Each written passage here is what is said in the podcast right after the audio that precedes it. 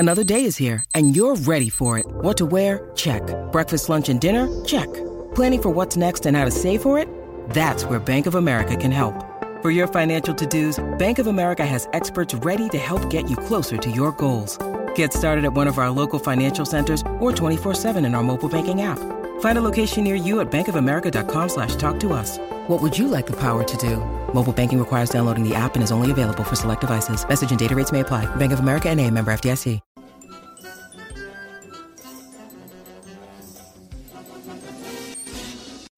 Welcome to a new episode of The Simpsons Did It. I'm your host, Stephen Sklansky.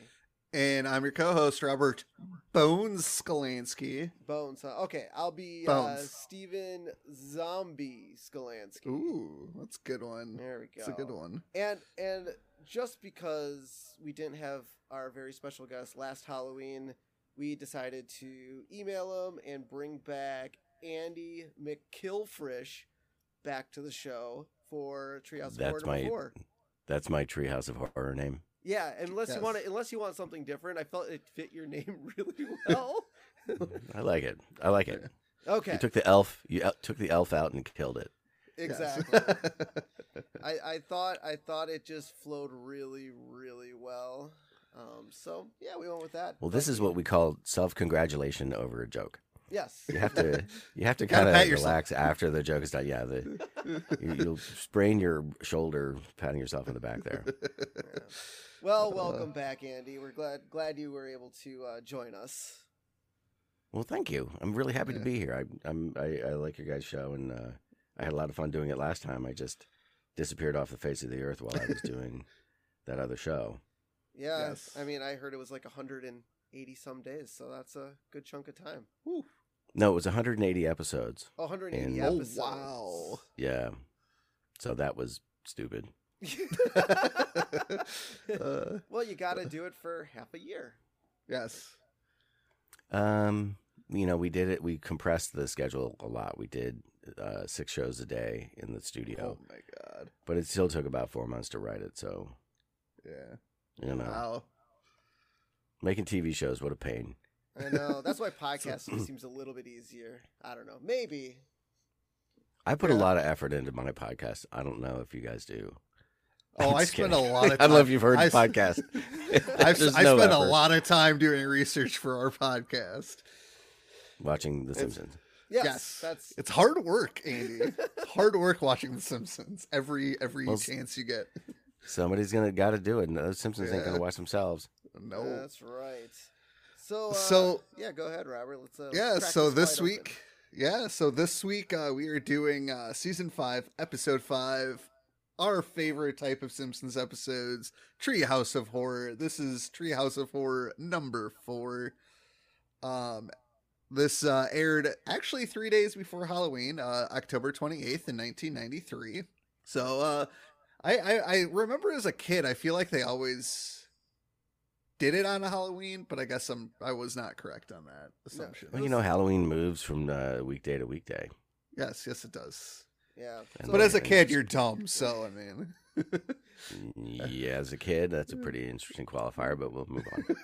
Yeah, but I do like that they do it around Halloween. Now it's, you know, based on sports schedules and the World Series, so you might get it, like, a couple weeks after Halloween, sometimes a week before Halloween. Just depends on, you know, how the World Series shakes out, which is kind of unfortunate, but it is not necessarily just that. I know that you know the first season of The Simpsons that everybody hated was done at Klasky Chupo, which is the same studio that did the Rocket Power, the show that I did with my partner Michael Bloom, and the show just it's a James Brooks show, and while he runs a pretty tight ship, He sometimes they just won't have an episode ready because it's not good enough.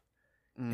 And so sometimes they will be late with the show because they try to get it into the schedule, and they've especially with Treehouse of Horror, it's amazing they get them done because there's a lot more character design and special animation that they do that's interesting and cinematic and cool. So Yeah. And speaking of that special animation, every Treehouse of Horror, they like to pan over the Springfield Cemetery. This year we get for the tombstones, Elvis, accept it. Yes, Elvis. Elvis is dead. Dude, you guys are, I mean, when I was a kid, that was such an unbelievably huge thing. And even as a kid, I'm like, of course people think Elvis is alive. He's the most impersonated man in history. Like if people walked around dressed like Napoleon, they'd be like, Napoleon's alive. Well, I mean, I feel like Elvis over the course of, you know, the last 40 years is probably the most cosplayed person. Yeah. I don't especially know if I'd say cosplay. There's always that creepy element of cosplay. You know? Yeah. Like him and some furry. You don't think it's cosplay? You think it's someone actually believing they're Elvis? Or has this I think there's a few of those. Oh, I'm sure. Well, you were. I had Kevin at the Elvis Museum for Elvis's birthday one time, and for the Tonight Show, and we had a bunch of Elvis impersonators there, and like half of them were like, "Hey, there are times where you think you're Elvis," and I'm like, "No, there are not." But he's like, you know, and these guys are like, "Oh, you just, I mean, women fall all over you. They just want that Elvis." I'm like, what? They want Elvis. They don't want. I mean, yeah, all right. Anyway, the next two I feel definitely go together for tombstones. The first one is a balanced budget, and the second tombstone is subtle political satire. Definitely very intertwined there, because obviously, and even in '93, you know, I don't know how long that whole kind of side joke about a balanced budget for America has been going on. Obviously, especially in my lifetime, it's been a huge joke with Congress and not being able to balance the budget. But '93, I was only 6, so that probably in that time frame went way over my head.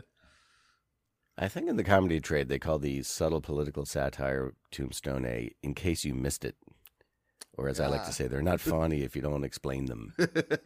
So, yeah, but to a 6-year-old, it gets. I mean, I know I've read a few articles lately, because all of us that watch The Simpsons, you know, between the ages of 5 and 12, didn't get probably half the jokes that The Simpsons put out. And they're kind of rehashing all now that we're old enough to get these references. Like I've read a lot of articles lately where they're like, yeah, these are the jokes you might have missed as a little kid watching The Simpsons. Well, I mean, the thing is it worth chasing some of these down? Like they don't really resonate you if you didn't get them, right? No. Yeah.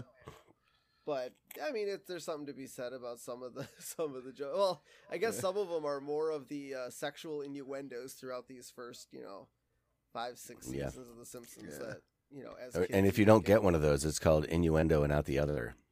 Oh boy.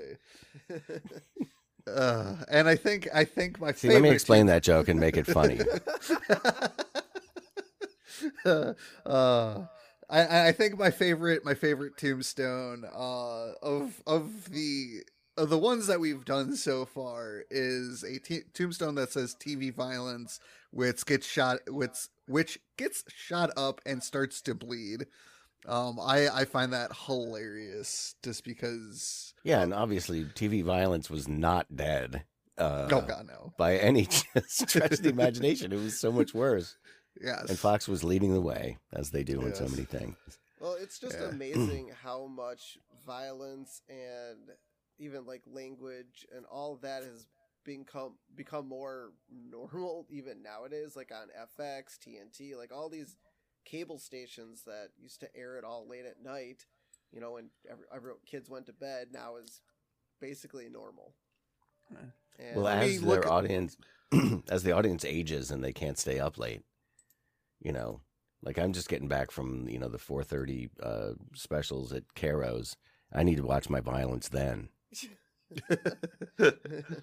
I mean, there is just, there's just so much, I wouldn't say violent television, but there's a ton of shows where like, you have Law and Order, and I know Fox has like, what is that, 911? I know that's more natural disasters, but there's just so much on TV anyways. Yeah, it's never going out away. Of control. We're just watching Yellow Jackets. Kevin's like, you got to watch Yellow Jackets. So we're watching. I'm like, this is a show about a girls' soccer team that gets in a crash and eats each other. I don't know. Jesus. It's gone pretty far. Yeah. I don't know how you come back from that one. Well, I've been watching the Peacemaker series, which is phenomenal show. And there's a ton of violence in that. Now that's more fantastical violence, but it's still violence. Yeah, but HBO gets away with way more than cable TV does. Oh, yeah. Is that HBO? No, it's got to be... It is HBO Max. Wow, what do you know about that? Yeah. It's a far cry from the HBO Max show I did with the Full Bloom Flower show. Not a lot of violence. Well, flowers can be violent, can't they? Listen, if you're going to team me up, you got to give me a premise I can work with. All right. Well, we'll move on to the couch. We actually get a couch gag for a Treehouse of Horror episode. This is awesome. Well, you know what? Technically, this is a Halloween special. They still haven't. It's Halloween special 4. Yeah, that is true. It is kind of. I didn't mention that, but yeah, I thought it was still weird. I don't know. Obviously we could look it up, but it's just fun knowing when all of a sudden the title changes to Treehouse of Horror. And I want to say 6, but I'm probably wrong. And the fact that they didn't start with 1. Yes. Treehouse of Horror. Well, I think that 1. They were just. It's one of those things where you're like, hey, you know what? We could have made a joke about that. How did we miss it? Yeah. And, so. But in fact, assuming making jokes, I think this is like one of the last Conan O'Brien episodes, right? Do you guys know? Because he goes right into his show right after this. Yeah, I don't think there's much in the way of Conan after this Treehouse of Horror. No wonder this is my favorite Treehouse of Horror, Conan. Yeah. I mean, Conan did some of I think Conan definitely did some of the best, writing for this show. Obviously a lot of writers end up moving on, but you kind of have to. You kind of have to, give way for new writers. And plus he had important work to do. Hundreds of people watched his show when he was hosting late night. Yeah. So, oh, that's right. Mr. Leno over there. Yeah. Gotta drop that bomb. But yeah, looking at The Simpsons. You're supposed to support your guests, guys. Oh, right. Go Leno. Yay. I did like Leno's Man on the Street, but that was always fun. I probably shot 250 of those. Oof, man. A lot of work. A lot of fun, though. Yeah, I can imagine. So you are right. This was Conan's last writing credit. I don't know if he did anything in the back end for The Simpsons after that. But yeah, this is the last episode he got a writing credit, and it was actually only for the wraparounds. It wasn't for any of the particular episodes. Interesting. Within it. That explains the weak wraparounds. It'd be great if Conan actually listened to our podcast and heard that, but it'll never happen. No, he's too busy watching. He's too busy watching old episodes of his own show. All the hundreds of Conan. Yes, I know. All the hundreds of Conan O'Brien fans are furiously writing to you right now. Mm-hmm. Yeah. Although I heard some of Team Coco got in a plane crash and they're all eating each other. So, so the couch guy. That was just so that was a callback. So you'd have to keep that first comment in. Oh, okay. Perfect. Okay. So the couch gag for this episode, we get zombified Simpsons coming up through the floorboard and sitting down. And of course, it's a Halloween episode. You got to do something Halloweenish with, zombie Simpsons. And we get more spooky names from the, executive producer stuff and whoever they put on the credits at the beginning of the episode. Yeah. So we start this episode with Bart walking by paintings, and he passes by Lisa in a version of The Scream, Marge's shadow on the wall in the style of De Chirico, Homer, which is Van Gogh's self-portrait, Maggie with melted pacifiers, which is a representation of Dolly's persistence of memory, and then Homer Chasing Bart, which is Escher's Ascending and Descending painting.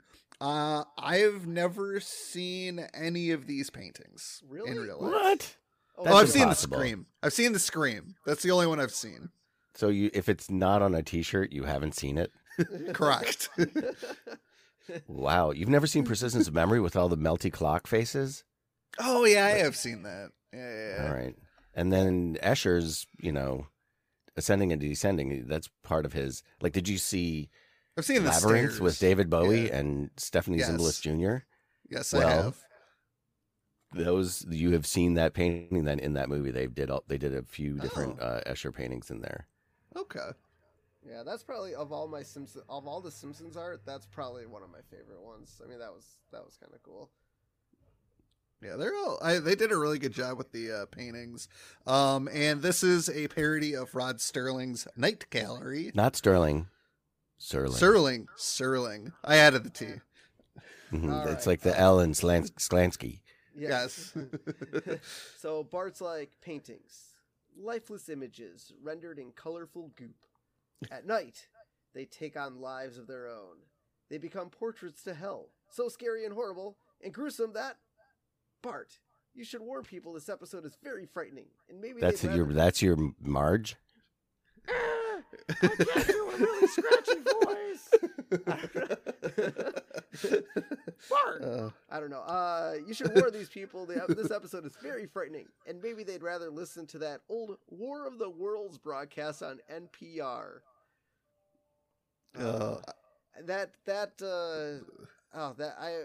I've heard recordings of the War of the Worlds broadcast, and I don't know. Andy, you weren't obviously around for that, were you?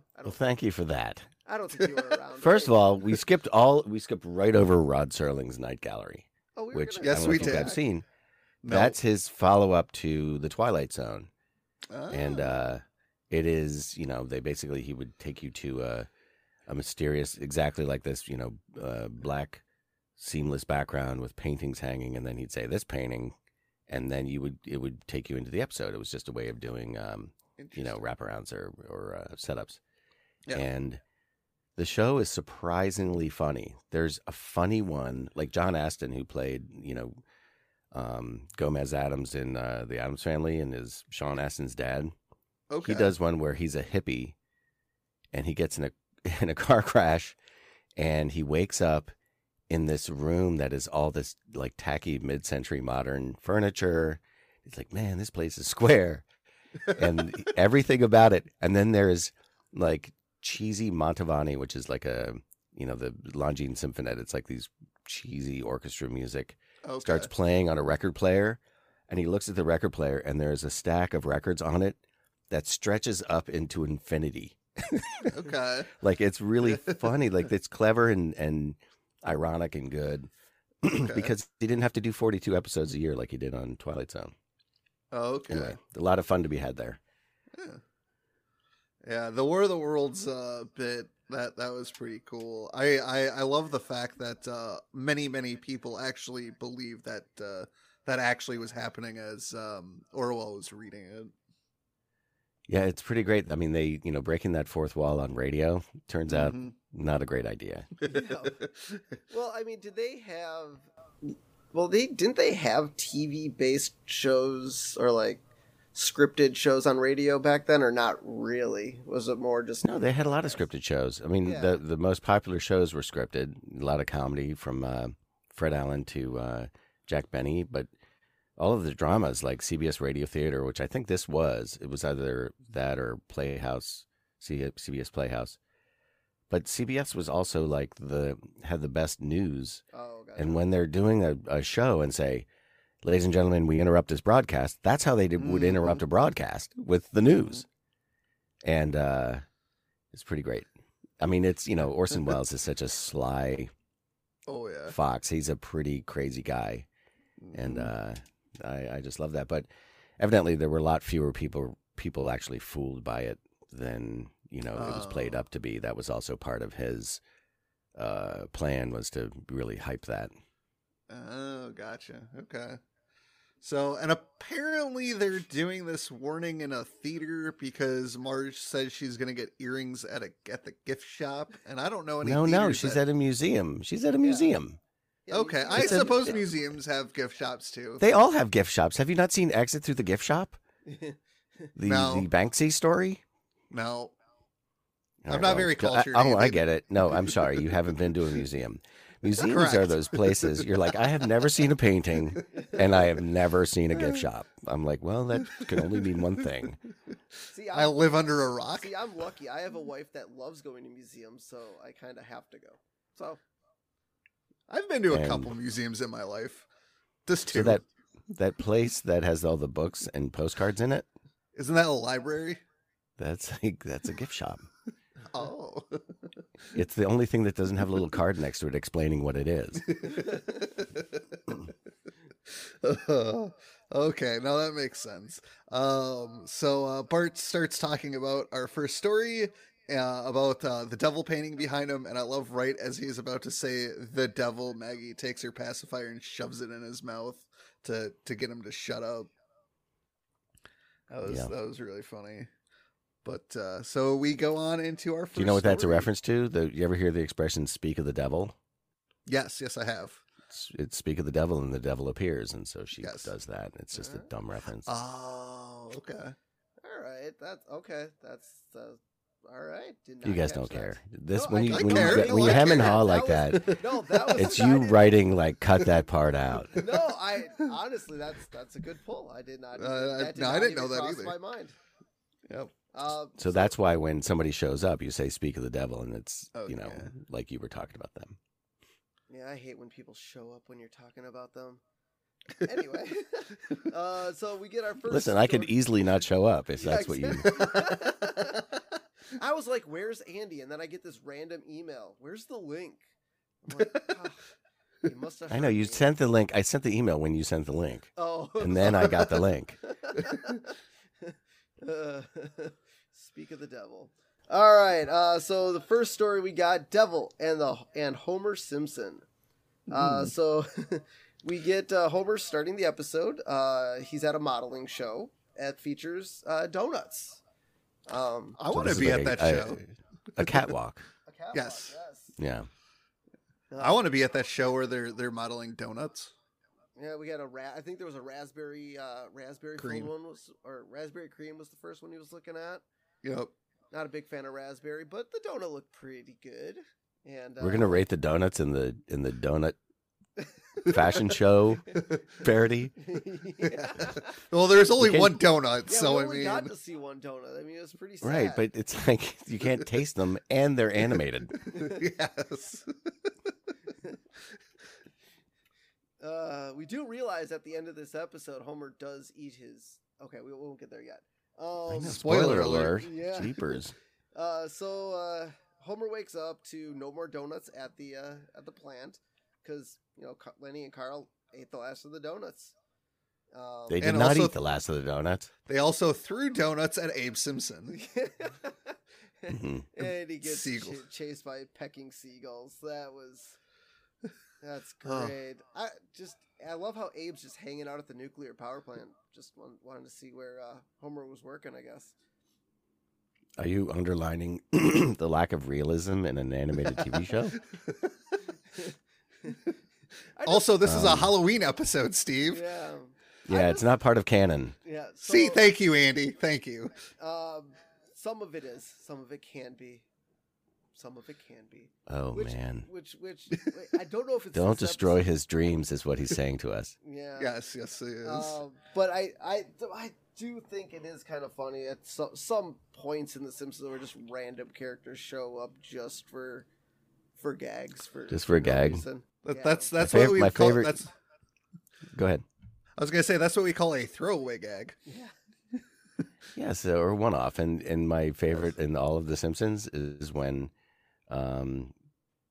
Homer gets close to having an affair with the country singer. Yep. Oh, and yes. In order to break up with her, he writes down his thoughts on his hand, and then there's a guy coming the other way with a giant hand and a huge speech written on it.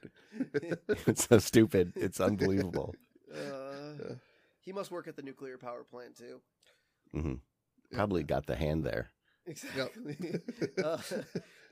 So I guess it was crows, not seagulls, attacking Abe Simpson. And I like how he thinks they're attacking him because he's dead, because they think he's dead. Yeah, it's crows like attacking the dead. Or ripping. Thanks for explaining the joke. Yep. You know, they're pecking at him as if he is a dead corpse. Yes. Or a corpse, or dead. Either one, or three. We never know how close to the grave Abe Simpson really is, though. You know, he's got that melted ice cream cone look of the very, very aged. So yeah, they'll use it. But it's also it could be a Birds reference, the Birds.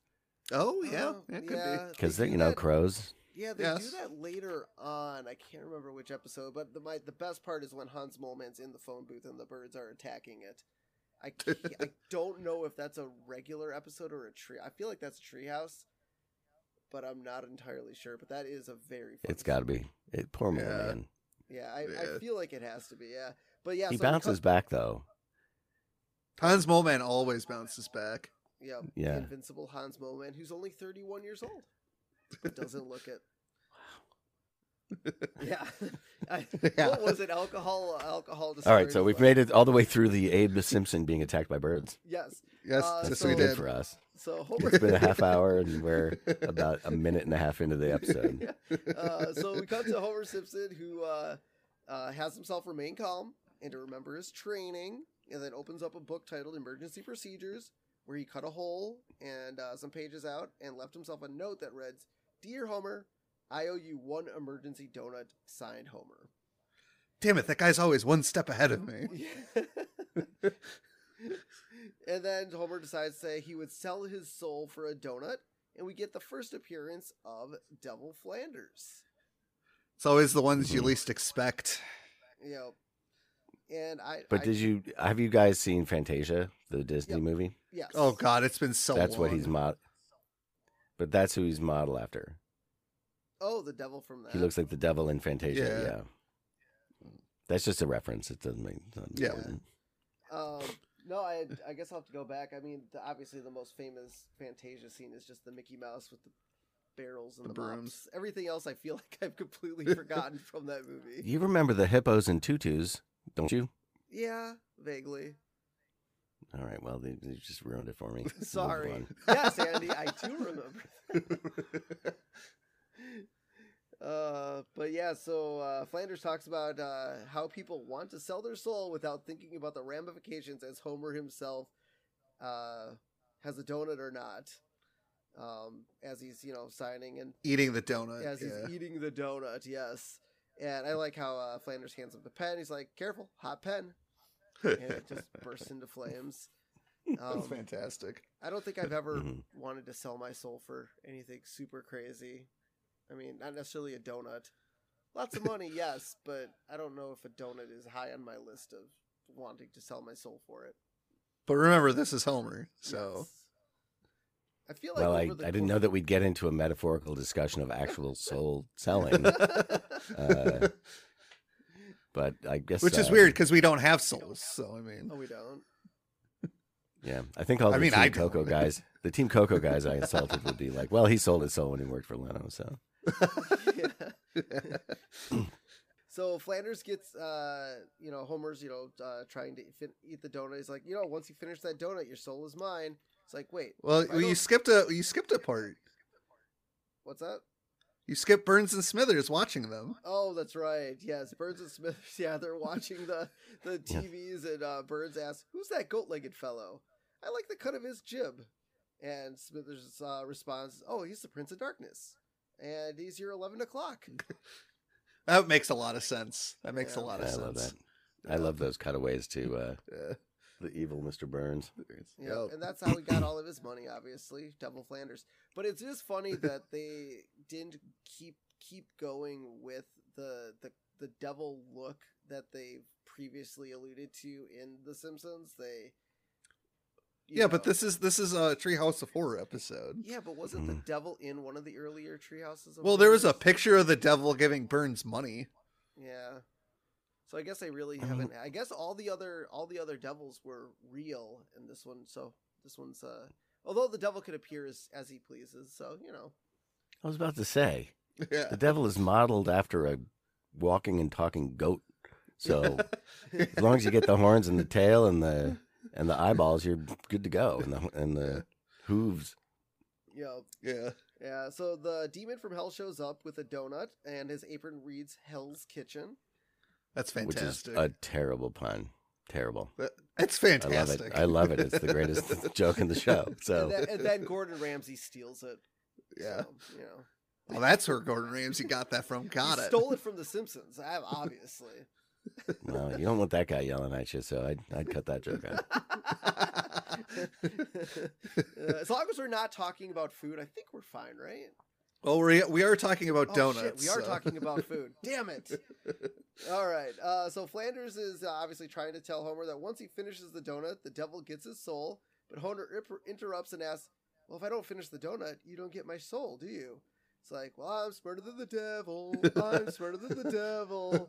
And Flanders, you know, does this big exploding body transformation. It's like, you are not smarter than me. And so this is the demon he transforms into the demon Chernabog, which is from A Night on the Bald Mountain segment from Fantasia. Yeah, that's where he looks like the guy. And Night of Bald Mountain is it's very dark. You've heard that song. I'm not going to sing it for you. We don't have the rights to it. I can only do the first 3 notes. We don't want to get sued. Wait, isn't it 10 seconds or is it actually 3 seconds? I don't know. You don't know. I gotta start paying attention to the fine print in this business. Yeah, I thought I looked it up once and I thought it was 10 seconds, but I guess I could be wrong. I believe it is 10 seconds, but... Gosh, if only there were some sort of research tool easily at hand on our computers that would allow us to find the... Yeah, we'll guesstimate. It's fine. Okay. But yeah, the devil says he will see Homer Simpson in hell yet. And Homer's like, yeah, not likely. And he puts his donut in his shirt pocket. But obviously Homer can't stay full for long. And he gets up in the middle of the night for a late night snack. And... he goes for the soul donut, and I love this line. Forbidden donut. And I mean, literally, he could have taken that donut and put it down the garbage disposal and gotten another donut. And would have been fine. But Homer's dumb. Yeah, Homer is dumb, but unfortunately, we needed a way to push the story along, too. So he decided to keep the donut for, you know, Devil Flanders' sake. And Flanders shows up and a portal from hell opens. Oh, wait, I'm sorry. He eats the donut. Yes. Because, you know, and then Flanders shows up finishing something. And, you know, the kids show up. Marge shows up. Homer, did you eat that donut? No. And then it's just portal. I just love the casual way that when the kids come down, Devil Flanders just casually says hello to Bart, and Bart is like, "Hey, what's up?" Yeah, because we all know they've already met in that form. Yep. Yes, they have. He's a spawn of Satan. Mm-hmm. And so now you know, Lisa wants to save Homer's life or soul. And asks about the right to a fair trial. Well, yes. Which is from, I mean, it's The Devil and Daniel Webster is what this is based on. Okay. Which is a movie. It's originally a story, a book, but that's what, you know, there is a reference to this. So. Okay. That's why they go to a trial. That's what makes it believable to those of us who have actually read books. Yes. What's a book? You buy them in museum gift shops. Oh, okay. Yeah, that's what my library app on my phone is for. I don't need to go to libraries no more. You kids and your fancy pocket computers. Hey, man, I got sick of them paper cuts. How are you getting paper cuts reading a book? Because they don't come up with instructions on how to turn the pages. Aggressive page turning, that's how. Wow. Oh, God. I guess Dan Brown sent you to the hospital. He did the Da Vinci Code for those of, because every chapter, he has 3-page chapters. Every chapter ends with, and what happened next would change the course of mankind. And then you turn the page and it's like, the milk smelled a little sour, but he continued to drink it. Like, it's just that nothing happened. Your typical page-turning book. Yeah. Yes. So, so Lisa asks for a fair trial, and Flanders is upset because, you know, the American justice system, he's like, this is much easier in Mexico. Oof. Tough. Which I don't, I guess I've never read Mexico. I don't know if Mexico has a constitution. I'm assuming they do. Yes, they have laws. Yes, they do. What do you mean? Like, you can have laws without a constitution. It's a democratic republic. They have states. They vote. Yeah. Oh my God. I think the reference is more to the prison system of Mexico and what it's more to the like that the justice system is corrupt, yes. And you can just do what you want. Yes. And so, you know, Flanders agrees to the trial, but Homer has to spend the day in hell. And I love how he turns his pitchfork into a plunger to get Homer to go down the portal because he's too fat. I love it. So we get, you know, Homer falls through the portal and he lands on a conveyor belt. He's like, oh, that wasn't so bad. And then a demon just chops him up into pieces. And I love the fact that the demon takes the lips, Homer's lips and his shoes, and puts it in a barrel or a bucket labeled hot dog meat, because that's what hot dogs are made of. Homer Simpson lips and shoes. Lips and assholes. Yep. And so now we go to Hell Lab's Ironic Punishment Division, where Homer is forced to eat donuts, all the donuts in the world, and he enjoys it. And this scene is a parody of the Merry Melodies cartoon, Pigs is Pigs, which I've never seen. Really? That's a pretty pretty famous bit. I remember watching. Was that black and white, or was that an actually color episode of Merry Melodies? I remember everything in color. Yeah, okay. That's how I work. Yeah. But no, it's now kinda... this is also a reference, you know, in Dante's Inferno, there is a punishment called a contrapasso, where the punishment is in the form of the sin. Okay, yeah, and so that's what they're doing, but that's also the Pigs is Pigs, you know, that's where they took it.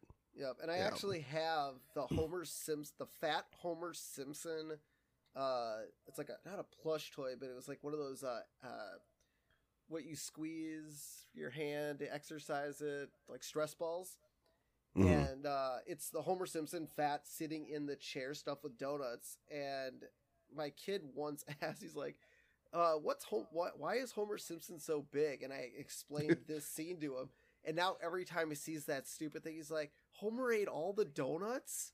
I'm like, yes, Homer ate all the donuts. Like father, like son. Yeah. Think about it, won't you?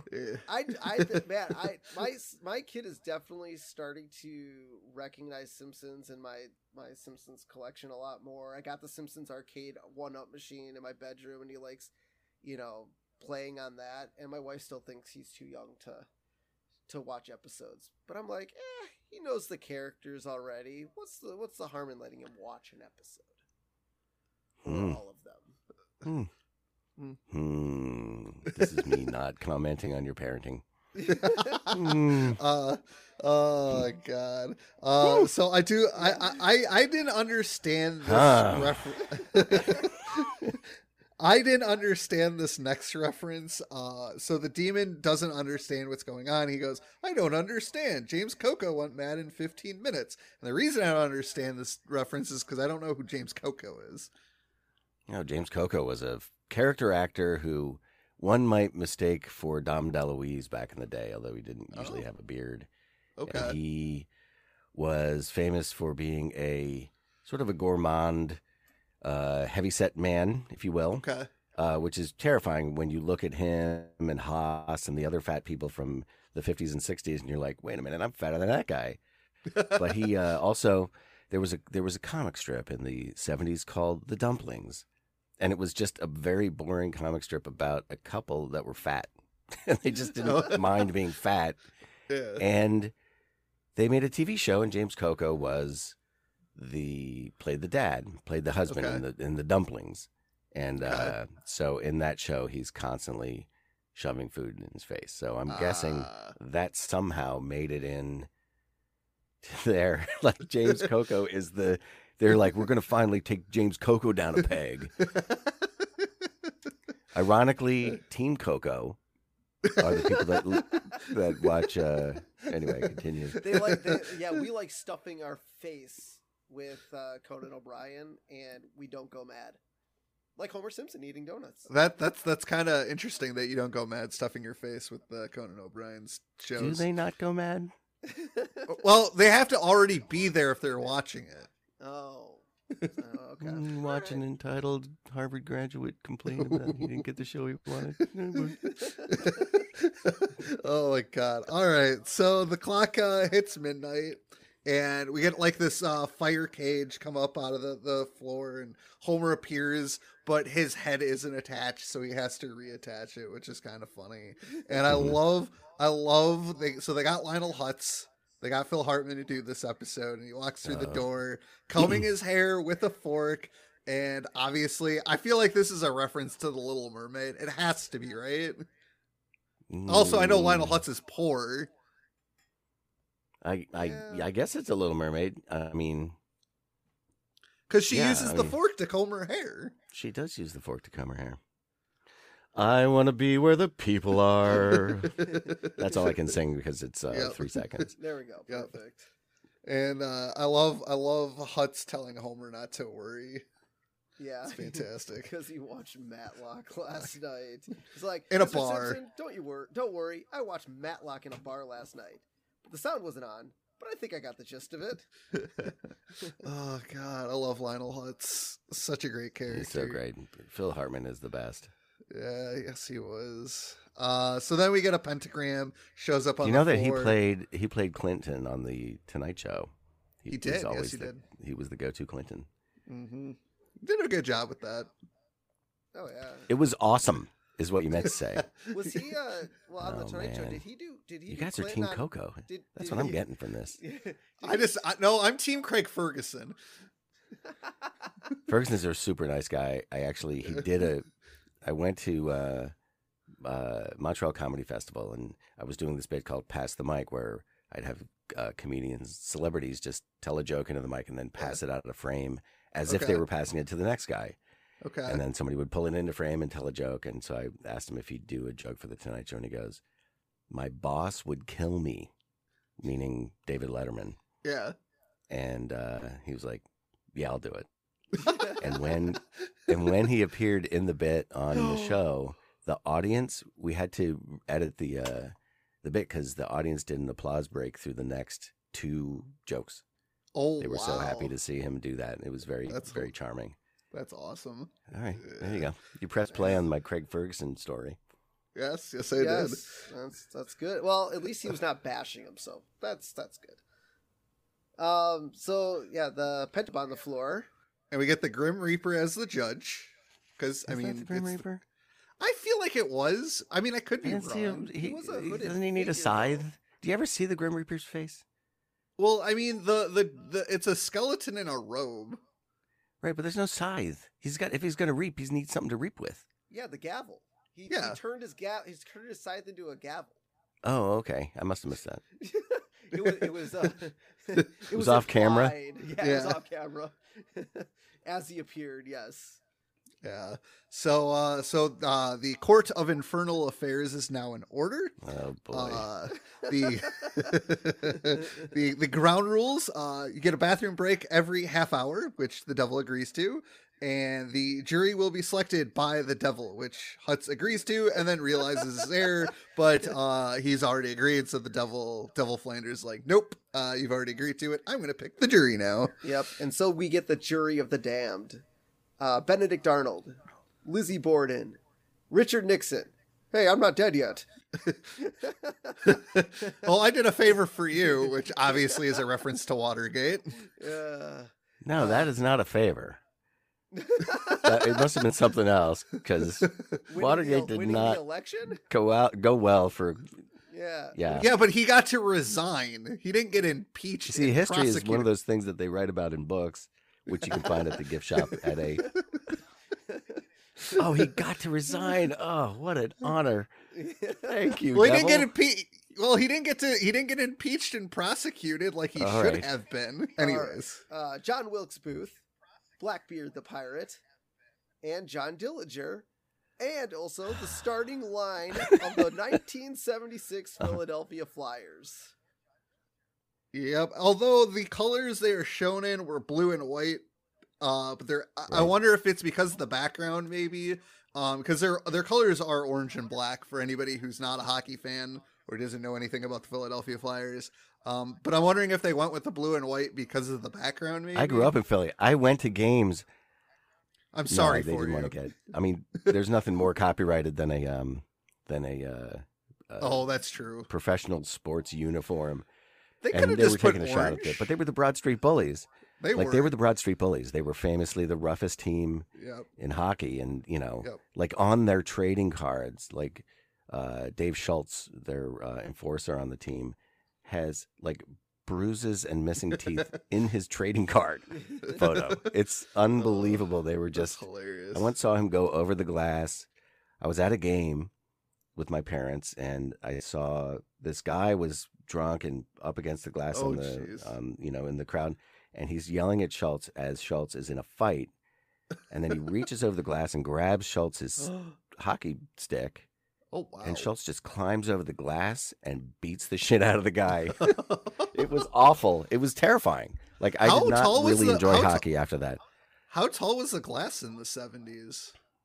It was this is on the side, not behind the net, but gotcha. On the side like that little area between the penalty box and the tall glass. And I mean, you got a 6'6", 240 pound dude wearing skates on his feet, beating somebody up, and they pulled the guy out. And it turns out the guy was, it says on the ticket that you can't interfere with the game. That puts you completely in the wrong. So, but that was awful, and that's who they were. It's like even their. It was bad. Yeah. I guess Bernie Parent, the goalie, was the only one who didn't really get in any fight. Even though the goalie was part of the lineup of the damned.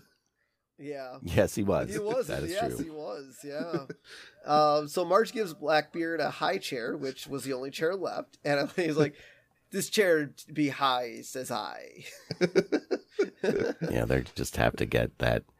Ooh, it reminds me of, are you guys excited for Our Flag Means Death, which is the Taika Waititi pirate TV show that's coming to Disney? No. It's going to be good. Have I not heard? Man, I usually think I follow Disney Plus pretty well. I guess I haven't heard that one.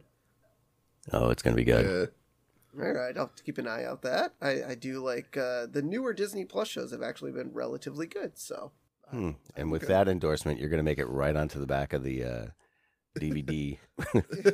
Stephen Sklansky says, "Yeah, the later ones have been okay." All right. Wow. So you're like, the rest of the world. You're like, yeah, Baby Yoda, he's okay. Hey, we're not excited by that. Book of Boba Fett, maybe I'll watch it if it's on. If it's on. I don't think kids see. I was gonna say I don't think kids get that reference, Andy. Yeah. I get that reference, but I don't think the kids these days get that reference. If it's on, I'll watch it. And so I do like Hutz. He's like, the dictionary, Webster's dictionary, defines an agreement as an unbreakable under the law. Unbreakable. And God, he's like, can I use the restroom? Okay. Yeah, he's the worst lawyer of all time. Yes, and it's fantastic. But he is 100% on all his cases. He's never lost a case. Worst lawyer ever, but he never loses. I didn't know that. Yeah, take a look. I think I'm pretty sure he stumbles into his victories by pure coincidence. Go back and look. He is the worst lawyer in The Simpsons history, but he has never lost a case. Okay. Well, good to know. Yeah. So if you ever want a good lawyer, go for Hutz. And so they, as Homer's about to be sentenced, to eternity in hell, Marge shows the jury a photo album of Homer in the emergency room after he ate the entire wedding cake at their wedding. Before the wedding. Or before the, yes. Well, at the wedding, before the wedding, yes, same thing. But I like how Blackbeard... No, you see, when you're at something... It's happening before you're not same there. Same thing. Well, you're still pre-op, operation, same thing. Pre-game show, game, same thing. Same thing. But Blackbeard looks at the back of Marge and Homer's wedding photo. He's like, "'Tis some kind of treasure map." And then Benedict Arnold goes, "You idiot, you can't read." "Aye, 'tis true. My debauchery was my way of compensation." Or compensating. Yes. Yeah. Just to look into the psychology behind Blackbeard's failure as a reader. Yes. He too needs to go to a museum to find books. I like the endorsement. Thank you. Yes. I'll take that. You're welcome. So obviously Homer pledged to sell to Marge, so he can keep it. But Flanders turns Homer's head into a donut for all of eternity. As a reminder of screwing over Devil Flanders. And I like to point out that this was one of Funko's Funko Pops, which both me and my brother have. That is a fantastic Funko Pop. As is Devil Flanders. As is Devil Flanders. And is the Funko Pop missing pieces where he's eaten them already? It is, yes. And he's actually holding a piece of his head in his hand. Hmm. Well, if that was available for sale on eBay, I know I would pay top dollar for it. Isn't that what you guys are going for here? Yes. I'm not selling it. I'm just saying, Funko. When Funko makes Simpsons Pops lately, they are very selective, and they do some of the best pulls for their Funko Pops. Yep. Not the best. Some of the best. Some of the best. Well, I mean, obviously Funko has... Disney Plus is pretty good. Funko Pop, I give them a B-. Oh, God. Yeah. All right. So I love how Homer, as Steve said, keeps eating himself, and he's like, "Oh, time to go to work." And Lisa's like, "I wouldn't go out there if I were you." And the entire Springfield Police Department is waiting for Homer to leave his house because, as the reference is, all cops love donuts. He's got to leave his house sometimes, boys. I mean, they just will never, ever let that trope go. Nope. Never. No, they will not. So now we go back to Bart looking at paintings, and he's like, "The school bus? Oh, they must mean the ghoul bus." And then Lisa comes in a frame. "Nope, they mean the school bus." And Bart's like, "Well, going to school can be pretty scary." Thank you, Conan. Yep. And so this episode is Terror at 5.5 feet. I almost said 5,000.5 feet. But no, Terror at 5.5 feet. And this is a parody of the Twilight Zone episode Nightmare at 20,000 feet, which I feel like I've seen starring William Shatner. That is correct. Oh, I did not know that. A young William Shatner. Yes. And then in the movie, it was John Lithgow. Oh, that's right. Yeah. No, William Shatner, takes place on a plane where he sees a fuzzy-looking gremlin, Bigfoot-looking thing out on the wing. Yep. I really can't tell what that is. Was it supposed to look more like a Bigfoot? Like, was that kind of what they were going for? It was just a gremlin. It was somebody's idea of what a gremlin was. Oh, okay. Gremlins were, in World War II, they would just, because they were building, 150 planes a day or some crazy number, and these pilots would take them up and they would have mechanical failures and all kinds of weird things would happen. And there just was they didn't know the cause. They would always say it was gremlins, that some mysterious weird force was actually. So this, the Terror at 20,000 feet was bringing that idea to life. Okay. And of course, only one person could see it. So everyone thought he was crazy, which is a very Rod Serling paranoia, Philip K. Dick style, paranoid story to get you into the science fiction. Yeah. Okay. Yep. So this episode starts on the school bus with Milhouse and Bart looking at the version 8 of Krusty trading cards. The trading cards they look at are Krusty visits relatives in Annapolis, Maryland, and Krusty poses for a trading card photo, which is fantastic. I love that. It's very close to one of my favorite Simpsons jokes of all time, which is they're at the library and Bart opens the latest Where's Waldo? And it's a picture of Waldo, and he goes, oh, man, he's not even trying anymore. That's fantastic. That's so good. And so Bart, you know, Krusty's like, oh, they're not trying anymore. Bart's like, well, at least you got the gum. And I remember getting baseball cards as a kid and the gum coming with it and it being awful. Just hard as a rock and, breaking into thousands of pieces in your mouth. And Milhouse, you know, tries to eat the gum and he's like, oh, it cut my cheek. I don't remember having the gum cut me on the inside of the cheek, but I remember it not being great. I still don't know why. This is the case of an animated show taking something to an extreme. Yeah. That is true. What was Topps even thinking when they decided it? Was it just to get children to buy baseball cards? Because I feel like baseball, you know, as America's pastime, most kids would probably buy the cards without the gum. Or is that not really the case? Well, it's always, I think it was just part of the evolution. Now you buy, you know, Pokemon cards just in a pack. It doesn't come with gum. But back in the day, the first baseball cards were on the back of cigarettes, a little cigarette pack. So like the Honus Wagner card was on a cigarette package. And then they would be, you know, on baseball cards, they would have them, you would cut them out of the back of a cereal box. But they always seemed to come with something. So this was the, you know, and the Fleer bubblegum company was also, that was our Philadelphia version of Topps. It was great. Going to my grandparents, always you could smell gum for about 15 blocks before you got there and on the way back in Overbrook. It's awesome. The gum was not good, but it was awesome. So so the wheel on the bus is like spinning, but it's like loose. And the wheel falls off, and the bus is about to crash into a semi when Bart wakes up. As we see, it was all just a dream. And I love how he like feels his bed, and he's like, "God, I hope that's sweat." Little kids and waking up, having an accident in their bed. I mean, he could have sweat through that dream. I've done that before. Now, granted, that's usually been like a fever dream where I'm sick, where I've sweat a lot, but. Not I'm going to let you guys have this one. I'm just, you guys go right on ahead, explore that, having accidents, sweating.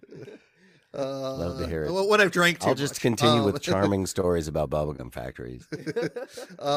So, you know, Bart is freaked out. So now it's the next morning. Bart is freaked out about his dream.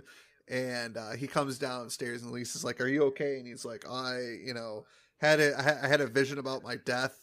And, you know, this kind of reminded me of the movie Final Destination. I know. That's kind of what I was going for, too. The whole dream, waking up, and then something real actually transpiring after Had Final Destination come out at this point? No. Final Destination was... It was definitely when I was still in high school, so probably 98, 99 is, I think, when it came out. It always just bugs me when you call something like put the word final in the title and then there's like 4 sequels. Yes. Oh, God. So, you know, Marge gives him a bowl of cereal or a bowl of something and he's about to eat and Homer comes in, blows an air horn and he's like, he's wearing a life jacket and he has other life. He's like, Marge, look at all this great stuff I found at the marina that some guy just left in his boat. Homer, that is called thievery, and that's in this case, it's probably a misdemeanor because the items probably don't even total up to like $50. But wow, you really thought this through. I'm just thinking about the opening title shot where there is no marina. Like, what marina is he at Springfield? Well, if you remember, Cape Fear. That's Cape Fear was out of town, I guess. Yes. Well, they have the Springfield. See, that's the thing we haven't gotten to yet in The Simpsons. So The Simpsons are on some sort of water because in later episodes, there's a boardwalk, there's a pier, there's something within Springfield where they have. Oh yeah, because Marge almost Homer, I think, was driving in the car and it like kind of got away from him, and he almost drove it into a lake. Yeah. So I mean, and then that's true. There's lakes there. They're always out there in the woods. Also, you can't have a nuclear power plant without water. You need to be on the water. Well, yeah, that's where they found Blinky. Cases. Yeah, there's the stream off of the nuclear power plant, but I don't know if that was necessarily a lake. That was more of a river. Yeah, I don't know if there's a marina there. Although there's marinas in like Portland, Oregon. That's a river. Yep. So I think it holds up. Yep. So, okay. You guys will defend the show to the death if I come up with anything, right. And yet you're like, now how could gum cut your cheek? Lisa and Bart head out to the bus, and Bart gets on the bus and he sees Skinner riding the bus. Yeah, he's like, "Hello, Simpson. I'm riding the bus today because Mother hid my car keys to punish me for talking to a woman on the phone. She was right to do it." Oh, the Psycho reference. Love it. Did that happen in Psycho? It doesn't happen in Psycho, but they've referred to Skinner as Norman Bates before. So I mean, his mother is modeled after the dead body at the end of Psycho. That's true. So I feel like this is kind of like that reference. I don't know what the actual reference is, but in my brain, it's a Psycho reference. Yeah, between Norman Bates and his mother. Yeah, I mean, kind of makes sense. Lisa informs the kids to be extra nice to Bart today, because Bart's a little shaken up by his dream, and the kids just laugh at him. And Jimbo's like, "Where's your diaper, baby?" And he pantses Bart in front of the kids. Martin's like, "Oh, thank God, Bart's taking the heat off me for my shirt, which reads Wang Computers." Real computer company, by the way. Yes. Was it really? When I first got to MTV, in fact, when this episode was on, I was using a Wang VS terminal at MTV, probably. Oh, wow. They were all connected together. The only problem was that you didn't have to sign into your terminal. So people would just sit at your terminal and write a crazy email to everyone at Viacom. It was an odd place. So did Wang have their own operating system, or was it Microsoft-based? Yeah, Wang VS. Wang VS was very similar to Unix, and it was, it was all cursor-based. Oh, okay. Okay. Prompter-based. Okay. No wonder it didn't last. Yeah, they didn't have Vision, but they had a cool name. Yeah. It really stuck out in the marketplace. Bye. Oh, boy. Bart looks out the side of the window and he sees a gremlin on the side of the bus starting to tear up the bus. Yes. Yeah. And Bart, wants Milhouse to look out the window, but Milhouse was not doing it because it'll leave him open to wedgies, wet willies, and even the dreaded rear admiral. Which, that's funny. I've never heard it called a rear admiral, but I'm guessing that's sort of it's not the atomic wedgie. Yes. A man was killed by his father they were fighting, and the father gave him an atomic wedgie and it choked him to death. They couldn't get the elastic band off of his neck in time and he died. Is that one of those fake stories like Kevin Smith on the airplane? The guy was jacking off and... It's a family show, and they wanted to know if he finished, or is that actually a true story? That sounds truer than the one I told. But let me see, man killed by atomic wedgie. Here we go. This was Oklahoma man pleads guilty in atomic wedgie death. May 14th, 2015. Bradley Davis, 34, pleaded. Oh, he killed his dad with. It was the son killed the dad with the atomic wedgie. Jeez. You don't want to mess with that atomic stuff. No, you do not. No. So Bart tells Otto, about the gremlin on the side of the bus. And he's like, "Otto, you got to do something. There's a gremlin on the side of the bus." And he looks at it's Hans Mole Man driving an AMC gremlin in the next lane. I was like, "Hey, no problemo, Bart, dude. I'll get rid of it." And then Otto rams Mole Man off the road. And I like how he doesn't hit the tree, yet his car still explodes. Yeah, it's a gremlin. It's a gremlin. Yeah. If it were a Pinto, it would have been a sharper joke, but that wouldn't have worked with the whole, we needed a gremlin. Well, I do like The Simpsons and their flop car references. Like when Homer's chasing Ned Flanders. I think that episode's actually coming up. Homer's Love Flanders. When Homer's chasing Rod, Todd, Maude, and everyone down the road.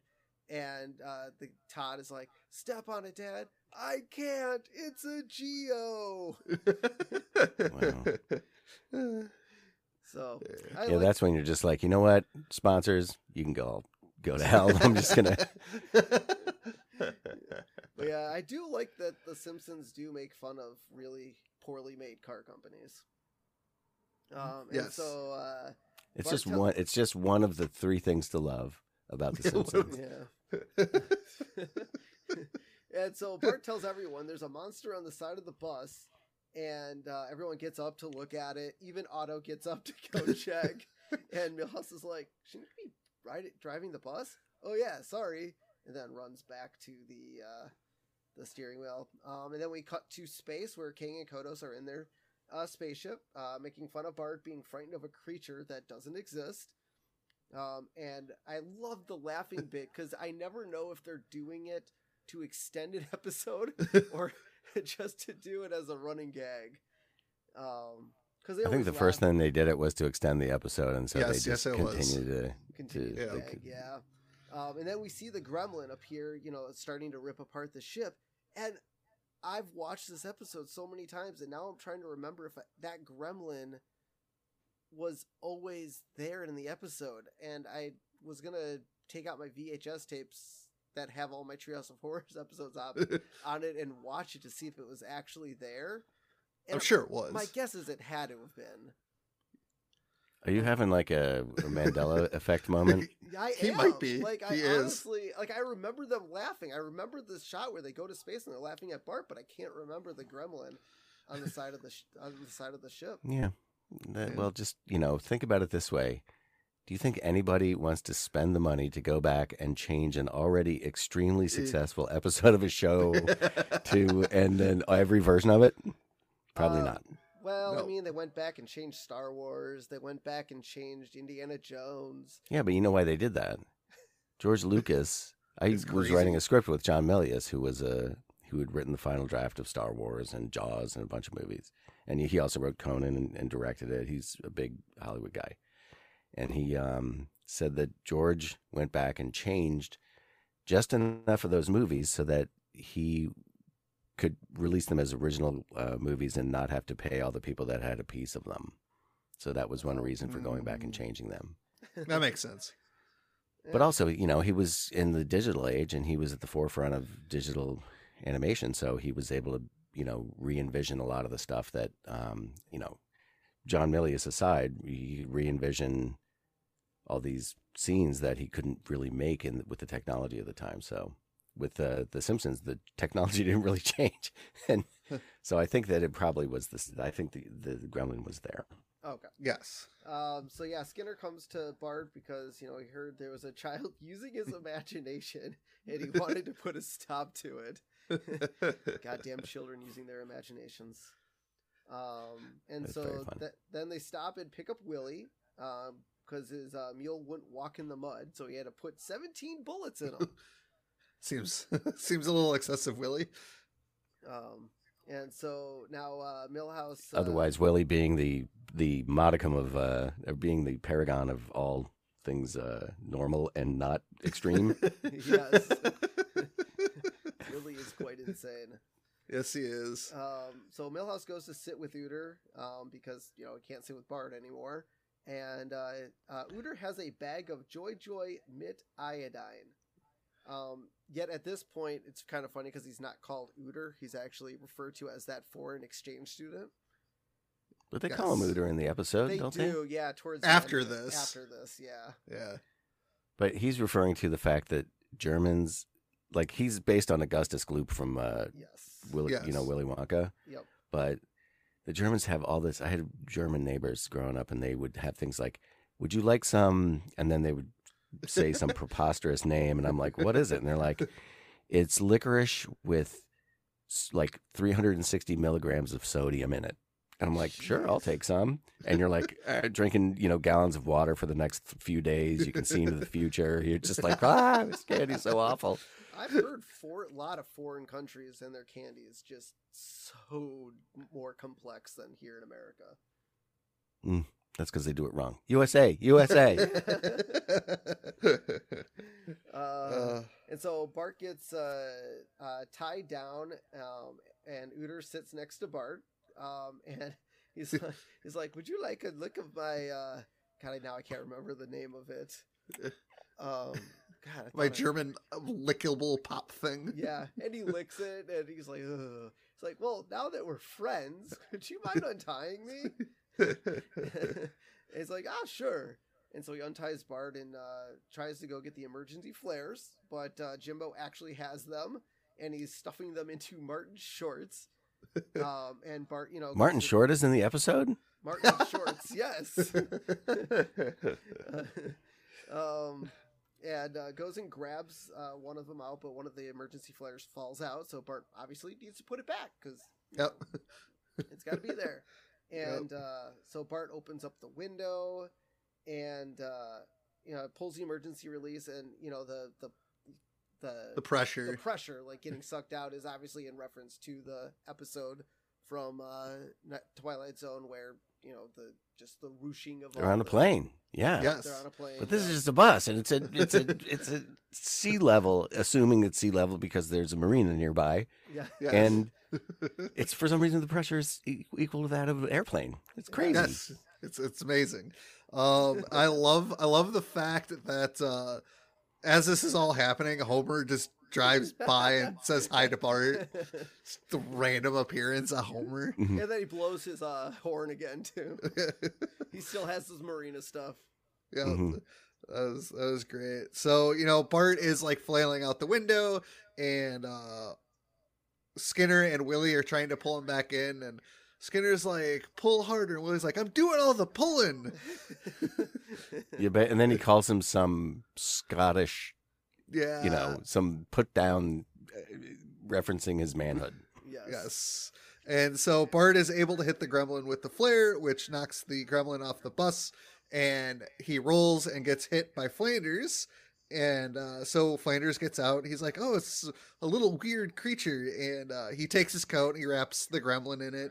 And the gremlin's like trying to claw him, and Flanders like, oh, he's trying to claw my eyes out. And he like hugs the gremlin. You see the face, and the gremlin's like, what do I do?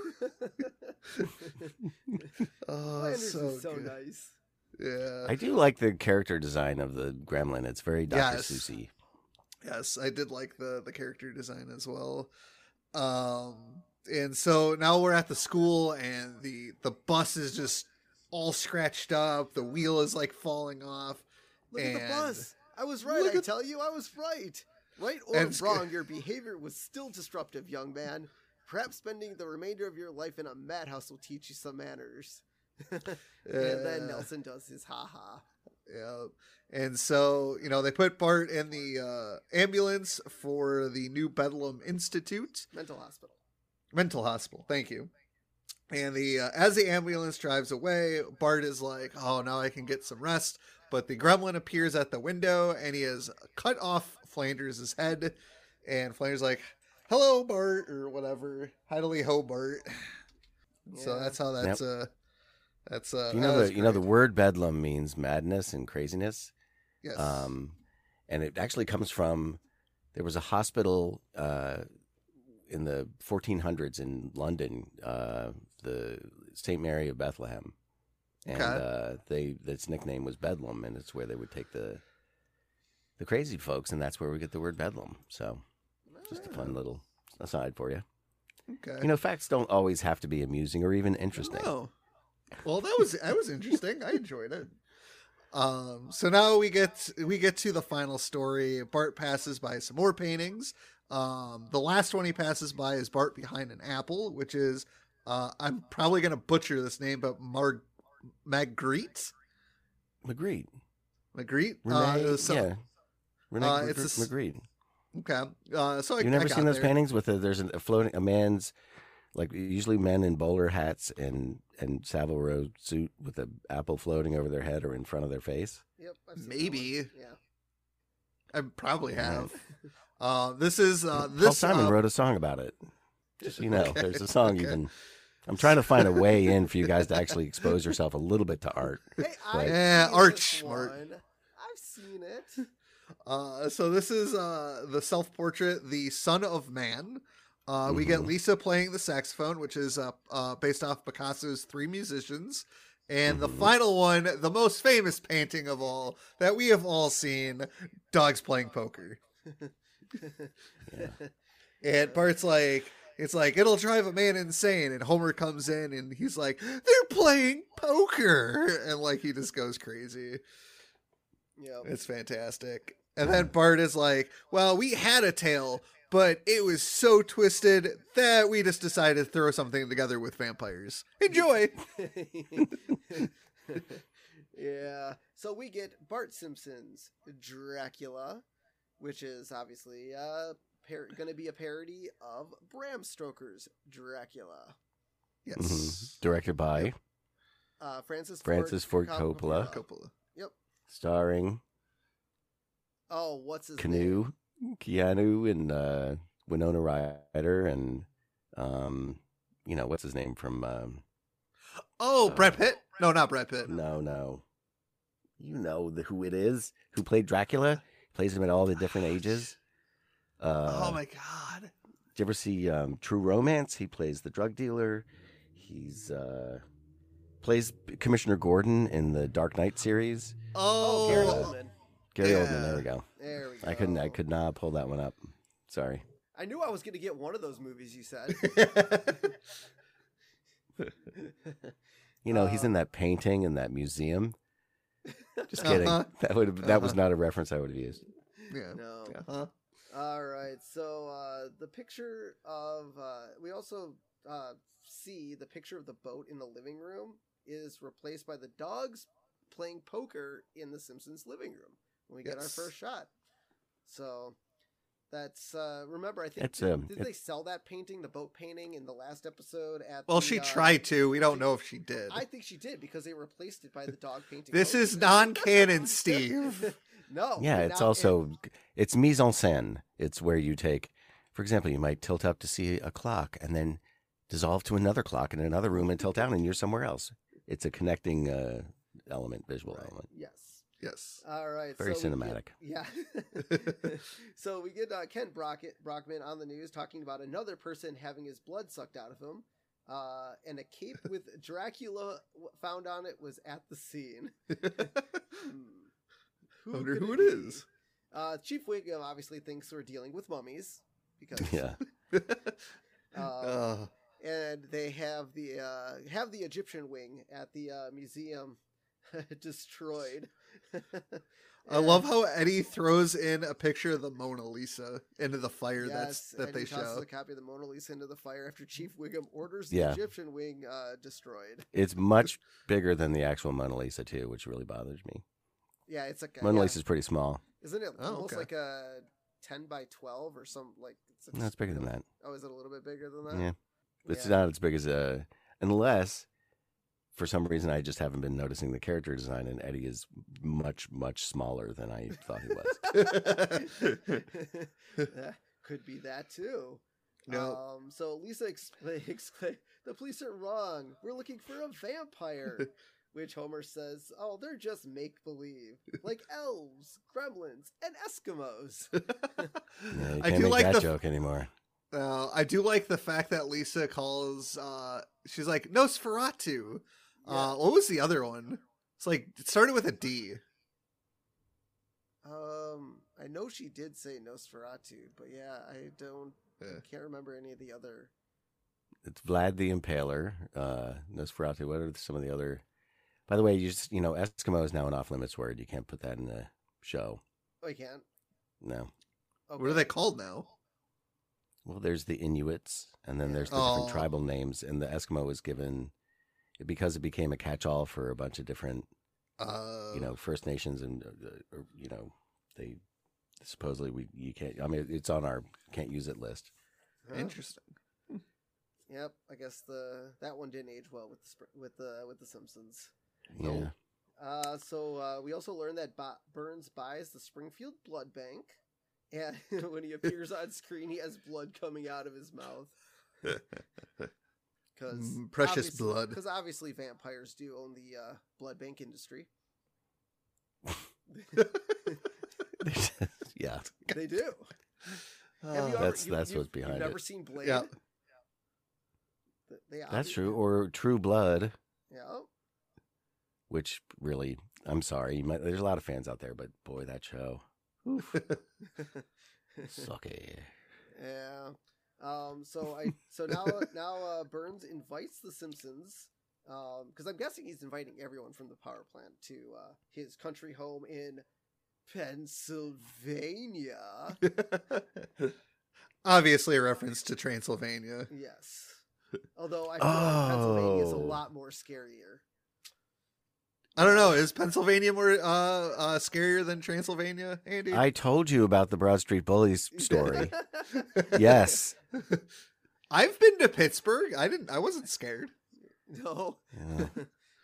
If you ain't scared in Pittsburgh, you're either stupid or what is this? Oh, I'm not going to get the line right. Continue. Cut that. So I like how as they're driving there, Marge's like, Lisa, stop being so suspicious. Did everyone watch their necks like Mr. Burns asked? Because, you don't want to have... Burns doesn't want to get some sort of disease from your neck while biting it. No, I like how Homer's like, I sure did, and he has a rag that's basically all black. Yes.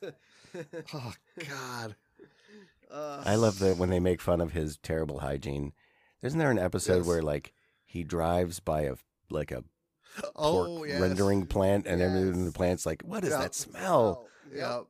That's. I think we already did that episode. We did that episode. It's when they were hunting for their permanent house, when they needed a bigger house, and one of the houses that they looked at was by the pork rendering plant. Yep. Yep. And Homer likes the smell because obviously, and they go to the plant and what's that smell? As the Simpsons pull up to the castle, you see an image of Burns appearing in the sky, and that's just Dracula presenting his not his shadow, but his likeness, or I guess what's that called? I guess I don't know what that's called. I'm lost. What is he? Who is it? Bart? What? No. Burns has his kind of like a Batman signal in the sky, but it's... yeah. There's a projection of Burns in the sky as they're pulling up to the castle. Oh, okay. No, that's his reference to in the Bram Stoker's Dracula, that the clouds you kind of see an image of him looking down, like it's just all portent. Yes. Oh, okay. Yeah. So it's not actually his image; it's the clouds. No. Okay, that's what I was trying to figure out. And so Homer rings the doorbell, and it tells the Simpsons to come. Maybe it is the bat signal to come. I mean, that'd be a funny premise that he's a bat, right? Yeah, that's the only thing. Yeah. That's why I kind of thought that. But obviously, the cloud thing came from obviously the movie. But I was thinking it was more the bat signal. Yeah. But yeah, he also says more victims for his army of the dead. Smithers like, sir, you have to take your finger off the button. Love that. Oh, that's great.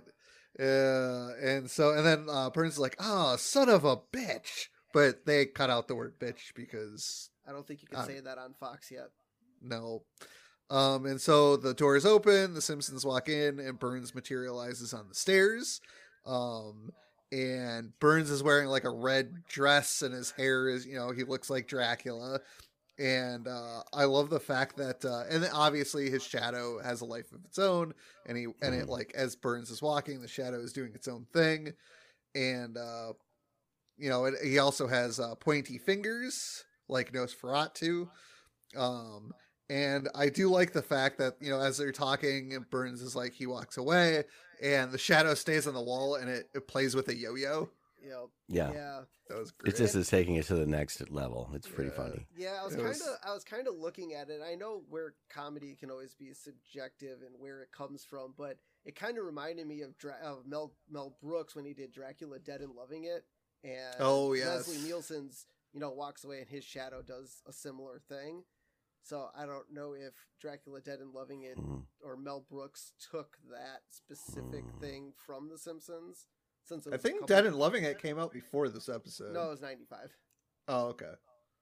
So I'm just going to let you guys go. Just don't know who Rene Magritte is, but you are arguing over the finer points of Dracula Dead and Loving It. So Lisa asked Homer if he noticed anything weird. And Homer, I don't know if I'm allowed to say this. This is a Homer quote. Don't get angry at me, but he says Burns' hair looks queer. Yeah, that didn't really age well. And Burns' like, I heard that, and Homer just blames Bart. But, you know, he's saying, like, you know, in the sense of a, you know, old-fashioned story, using the word to mean odd and strange. Okay. I don't think it's a sexual reference at all. Okay, I don't know. Like I don't know. I'm not defending it because you can say it now. You know, you're right. Yeah, but you know. And so, so they now they're sitting down for. I don't know. Hey, Robert, it was the style at the time. It was the style at the time. So now they're sitting down to dinner, and they got the big. I'm not defending it, by the way. I'm just saying, it's, you know, maybe that was who knows. Yeah, that's why Conan. This was his last show. They're like, that's it, Conan. One, you had two of those in that one part. Yeah, Eskimos and yeah, but I don't think. Weird. But I don't think Conan wrote this episode. I think who else? He just did the wraparounds. It was Bill Canterbury who wrote this episode. Or so they tell us. Bill Canterbury is an anagram of Conan O'Brien. I don't know if you knew that. I was just about to go there. Oh man. So now they're sitting down for dinner, and they're sitting at, you know, they have the long table like you would see in Dracula, and Homer's like, "Ooh, punch." And Lisa's like, "No, Dad, that's blood." And Homer's like, "Aha, it's free blood." And then drinks it. Oh God, that's great. So then Lisa, you know, purposely spills blood on her because she's suspicious of the whole thing. And she's like, "Oh, Bart and I have to go wash up." And Bart's like, "You didn't spill any blood on me," and she just takes her bloody hand and just smears it on his face to get him to go. And that was good. And so now they're walking down the hall after, I guess, washing up, and you're snooping around the castle, house, whatever you want to call it. And Bart says, "Oh, Burns isn't a vampire. But even if he was, there's no way we'd stumble on his secret hiding place." And he hits a button on the wall that triggers a secret room. And it's just the laundry room, which is fantastic. I love it. I love the little twist there. However, they look behind them, and on the wall, there's a sign that says, "To Secret Vampire Room," and then a sign that says, "No garlic." Well, you know, the fixtures all over there first came into filmdom in the silent French depiction of Sleeping Beauty, where where all of the fixtures were alive, like the whole castle was alive. There's a little reference for you. Okay. So do not care.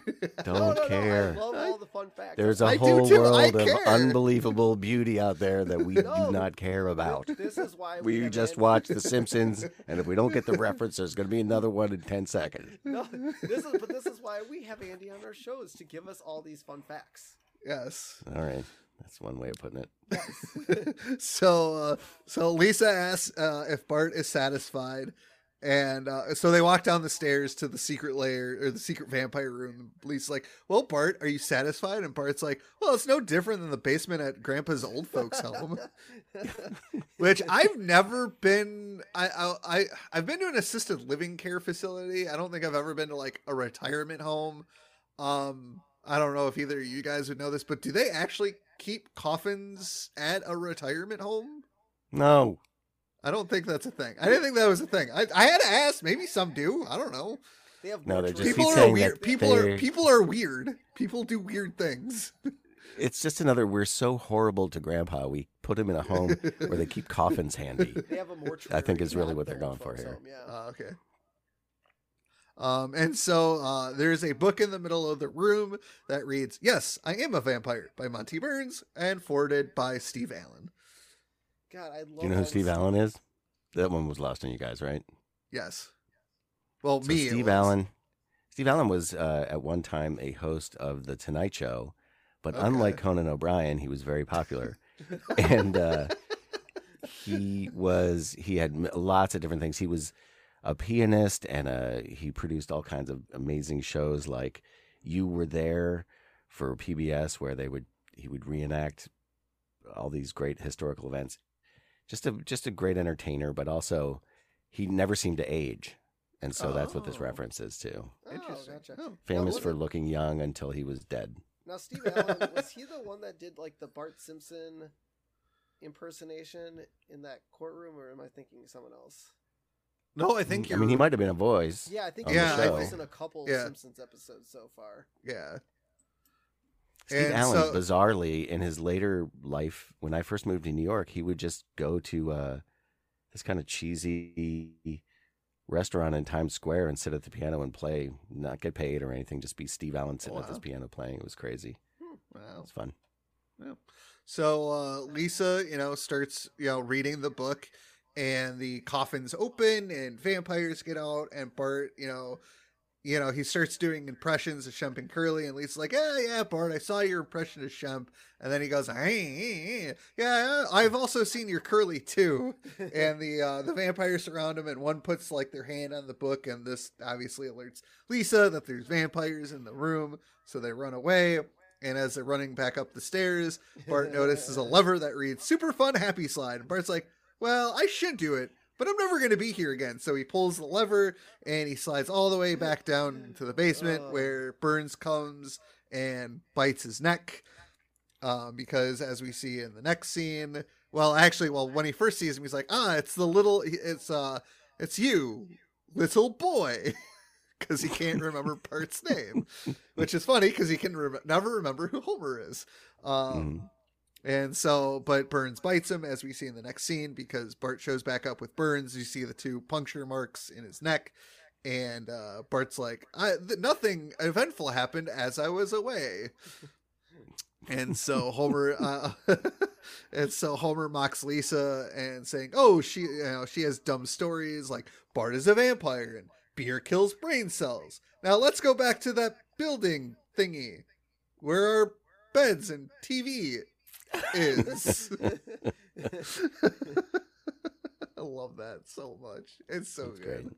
Oh, it's fantastic. And you set yourself up for a funny joke. It's great. Yes. Yeah. Yes, it is. And so we cut back to the Simpson home, and Lisa's in her bedroom, and Bart appears at Lisa's windows, floating with Janie, Ralph, Milhouse, and Martin. Yep. And a reference to that shot is from I know this. The Lost Boys. Right. Yeah. It's a vampire movie from the 90s with the Brat Pack. Kiefer Sutherland, right? It's all the Brat Pack is in it. Kiefer Sutherland, they're all in there somewhere. All right, so the Lost Boys. Yes. So it was Lost Boys. Yes. I'm giving you a cut point here. Perfect. So it was the Lost Boys. With Kiefer Sutherland and Diane Wiest. Diane Wiest. That is a poll right there. That would be what sticks out to you. Corey Feldman, movie, Corey Haim. Both Coreys are in there. Yes, they are. Both of the Coreys, the two Coreys. I haven't mentioned this, but probably in this show. But we for the Tonight Show, we would go and shoot jaywalk sometimes at the Oakwoods Apartments, which were sort of furnished housing for business travelers, and also it's where a lot of young people would come and stay. While they were auditioning, it's very close to Universal. You can walk down and be an extra. Oh. And since it's been sold, but back then it was sort of a sign of like, you were trying to be an up-and-coming person, or you were a business traveler. And we were shooting there, and Corey Haim comes running out of the. It's not a gift shop there. It's a convenience store, with five packs of cigarettes in his hand, and starts talking to Jay. And so we talked to him for a minute. He wanted to be on the show. And he was clearly a mess, and it was really like, this is terrible. And then, this is going to be sad, so prepare yourself. Start clenching. Okay. He ended up passing away 3 weeks later. Jeez. Oh, geez. Isn't that crazy? We felt terrible. Even though there was nothing we could have done or anything, but it was just such an odd, terrible thing. So he did not, he had a rough go there. Yeah. You can cut that part out, too. Okay. All right. It's only going to be a 15-minute episode. Back to the happy fun time. Yes. Bart crashes through Lisa's window, which they show 3 times. And is that still part of Lost Boys with that screen, with the filming of that, or is that just for dramatic effect? I don't think they got through. I think you have to invite them in. That was the thing that kind of stuck with me. Was well, Bart lived in the house. Yeah, Bart lives there. He doesn't have to be invited into. Yeah, but once you're a vampire, you got to be invited in. I believe that sequence of Bart crashing through the window where they shot it 3 different times is just, I feel like that's more of a reference to like action movies, maybe. Yeah. Yes, I think you're right. It's just a trope from action movies where they go to all the expense of doing an actual stunt. They just show it 3 times. Yeah. And so Homer busts into there, like, tells Bart not to bite Lisa. And it's like, oh, wait, Bart is a vampire. And Abe comes running in with a mallet and Sting says, we need to stab him. And Marge asks Homer, how do you know Bart's a vampire? At which he points at Abe and yells, ah, vampire! And then runs out of the room. He was just going to kill the boy anyway. Yeah. Oh, God. And so Bart turns into a bat and flies out the room. And I like how there's the shot of Maggie waving goodbye to Bart. Yes. So, well, back in Terra 5,000 Feet, you see Maggie playing with, like, some liquid in her bowl. I love those little, like, side gags that happen. Well, we asked Mike Reese when he was on about the Maggie shots, and they're always saying the baby has to be doing something. If the baby's going to be in the scene, baby's just got to be doing something. Yeah. So it's funny. Maggie can't do much, but just be there. Yep. But they got to give her things to do. And so Marge says they have to do something. Today he's drinking blood. Tomorrow he could be smoking. Smoking, very funny. Folks, smoking is definitely worse than drinking people's blood. Clearly. You didn't know that? The hierarchy goes smoking and then drinking people's blood. Yeah. And then drinking in general. Yes. So Lisa says they have to kill the head vampire. And Homer was like, kill my boss? Do I dare live out the American dream? God, that hits way too close to home, by the way. It's just way too close to home. I'm self-employed, so that would be bad. Yes, it would. Yes, don't commit suicide. Homer, so I like how they go to Burns' castle again, and Homer, walking down the stairs, and Homer sees the super fun, happy slide. So, Dad, no. Oh. Yep. And so they open up the coffin, and Homer gets ready to, stake him through the heart and starts hitting him. And Lisa's like, Dad, that's his crotch. Oh. So Homer obviously does not know anatomy very well.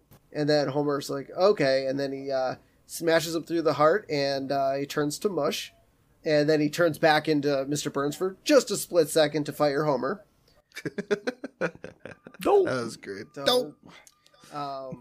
And so they get back to the Simpsons house thinking, oh, everything's back to normal. And Abe floats in, he's like, I'm a vampire. And then he falls down and his teeth fall out.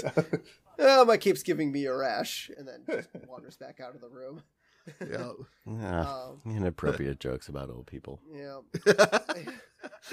So obviously Lisa's like, oh, I thought we killed the head vampire. And Marge flies in, I'm the head vampire. And so all the Simpsons kind of start floating up because now they're all vampires, and they rush in to get Lisa, and then they stop to wish everyone a happy Halloween. And then they start singing the song from the Peanuts special, Charlie Brown Christmas. Yes. Even though there was a Great Pumpkin Charlie Brown special, they picked the Christmas song. I know. Yeah. But then they get the Milhouse playing the tiny piano, Santa's Little Helper on the thing like Snoopy, and it starts snowing in the background because obviously right after Halloween, it's Christmas season. My guess is that's probably there is no holiday in between Halloween and Christmas. There's absolutely none. You go to Target or Walmart or literally anywhere the day after Halloween, Christmas shit is up. Even before Halloween, Christmas stuff. Yeah, Costco. It's in August. Jeez. What this really tells me is that there was no way out of this sketch. They're just like, well, Marge is the, and let's just whatever. And Conan never wrote for The Simpsons again. So obviously this was a Conan joke because, right, that's a wraparound. So, yeah. So I like how we get the closing credits of the episode end with the music. It's a cross between the Simpsons theme song and the Addams Family theme song. That was kind of dope. Yeah, I'm not a musician, so as far as, songs and putting them together go, but they did a good job doing a really cool mix of putting those together. Oh, Danny Elfman, we love you. Yes, we do. Danny Elfman did all the music. I guess he did all the music for The Simpsons. He did the themes. I'm sure they had him involved in all that stuff because it was, his original theme. I'm sure they asked him to help. Yeah. So, and that's where it ends with some more credits. And if you guys would like to know the credits, I got some of those fun names. So the late, in quotes, the late Bill Oakley, the estate of Josh Weinstein, Greg, it's alive, Daniels. The disfigured, who we all know as the creator of The American Office. Yep. Mm. What was the next one? Yeah, he did. What's that? Go ahead. Oh, sorry. No, I said go ahead. Yeah, you were waiting for me. Yep. The disfigured Dan McGrath, and the Billis Bill Canterbury, and directed by Bilious. Is that what I said? Yes, it is. Yeah, isn't it Bilious? Bilious Bill Canterbury, and directed by Dave Drybones Silverman. So those are some good names. Good Halloween names. Yep. Very good Halloween names. So evidently it's a huge pain in the neck to do those credits because you have to have everything cleared with all the unions that all those guys are in order for them to still receive credit for the show. Yeah. Now I'm thinking, don't they? And we'll know next Halloween, but I think don't they change those names every single Halloween? Like they don't use the same names in the credits every Halloween special. I don't. They remember. Might. They don't. It doesn't seem like a huge lift coming up with those names, though. Like I don't think it's like, well, that's a whole week gone by, and we're still getting through the. Yeah, but and it's not like they do these 750, Korean animators. Yeah, no, I guess to my point, I guess I was wondering is if it's a pain in the ass to change the name, would you have to do that? If you do it once, do you have to do it again if you kept it the same at every Halloween special? Or do you have to do it every Halloween special? I think you'd have to do it every time just to make sure that it's all connected up. Oh, gotcha. All right. So that was fun, guys. I do love my Treehouse of Horrors, and we're the next string of them. Probably the next five to seven of them are just classic Treehouse of Horrors. Some of my favorite episodes. So this is probably. Learned anything, it's that the one we just did isn't that good. No, I love this what one. You're saying. This one is probably. I want to tell you the next one. Ooh, that next don't one let me, is don't let me in with Steve. I love this one. This was probably one of my favorite Treehouse of Horror. Honestly, it's almost one of the best Simpsons episodes. I think. I love it. And to this point in the show, they're telling you what they're doing. Like they're saying, we get this chance to take nothing seriously and really have fun and do parody and all that stuff. And all the parodies are great. And you get some classic, Simpsons lines, and I love this one. This is probably my favorite. There's references for movie fans. There's references for museum goers. What's a museum again?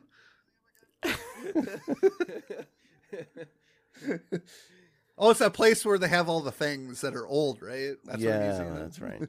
Yeah, there's a couple museum references in there. The Egyptian wing. Yes. Burning the Mona Lisa. Come on. Isn't that thing supposed to be at the Louvre, not in Springfield? Must have been. It is at the Louvre. It would be very unlikely to find it at the. You'd be more likely to find it at the Springfield Marina. Then at the loop. I got nothing. Yeah.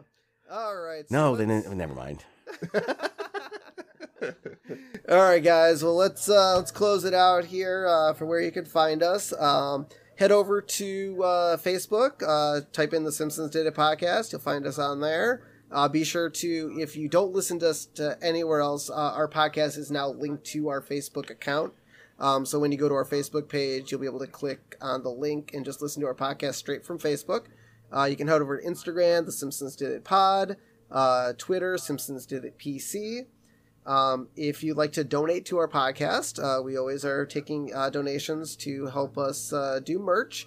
Feel free to donate at buymeacoffee.com/SimpsonsDidIt. So lastly, come check out our YouTube channel where you can see all of our backlogged episodes.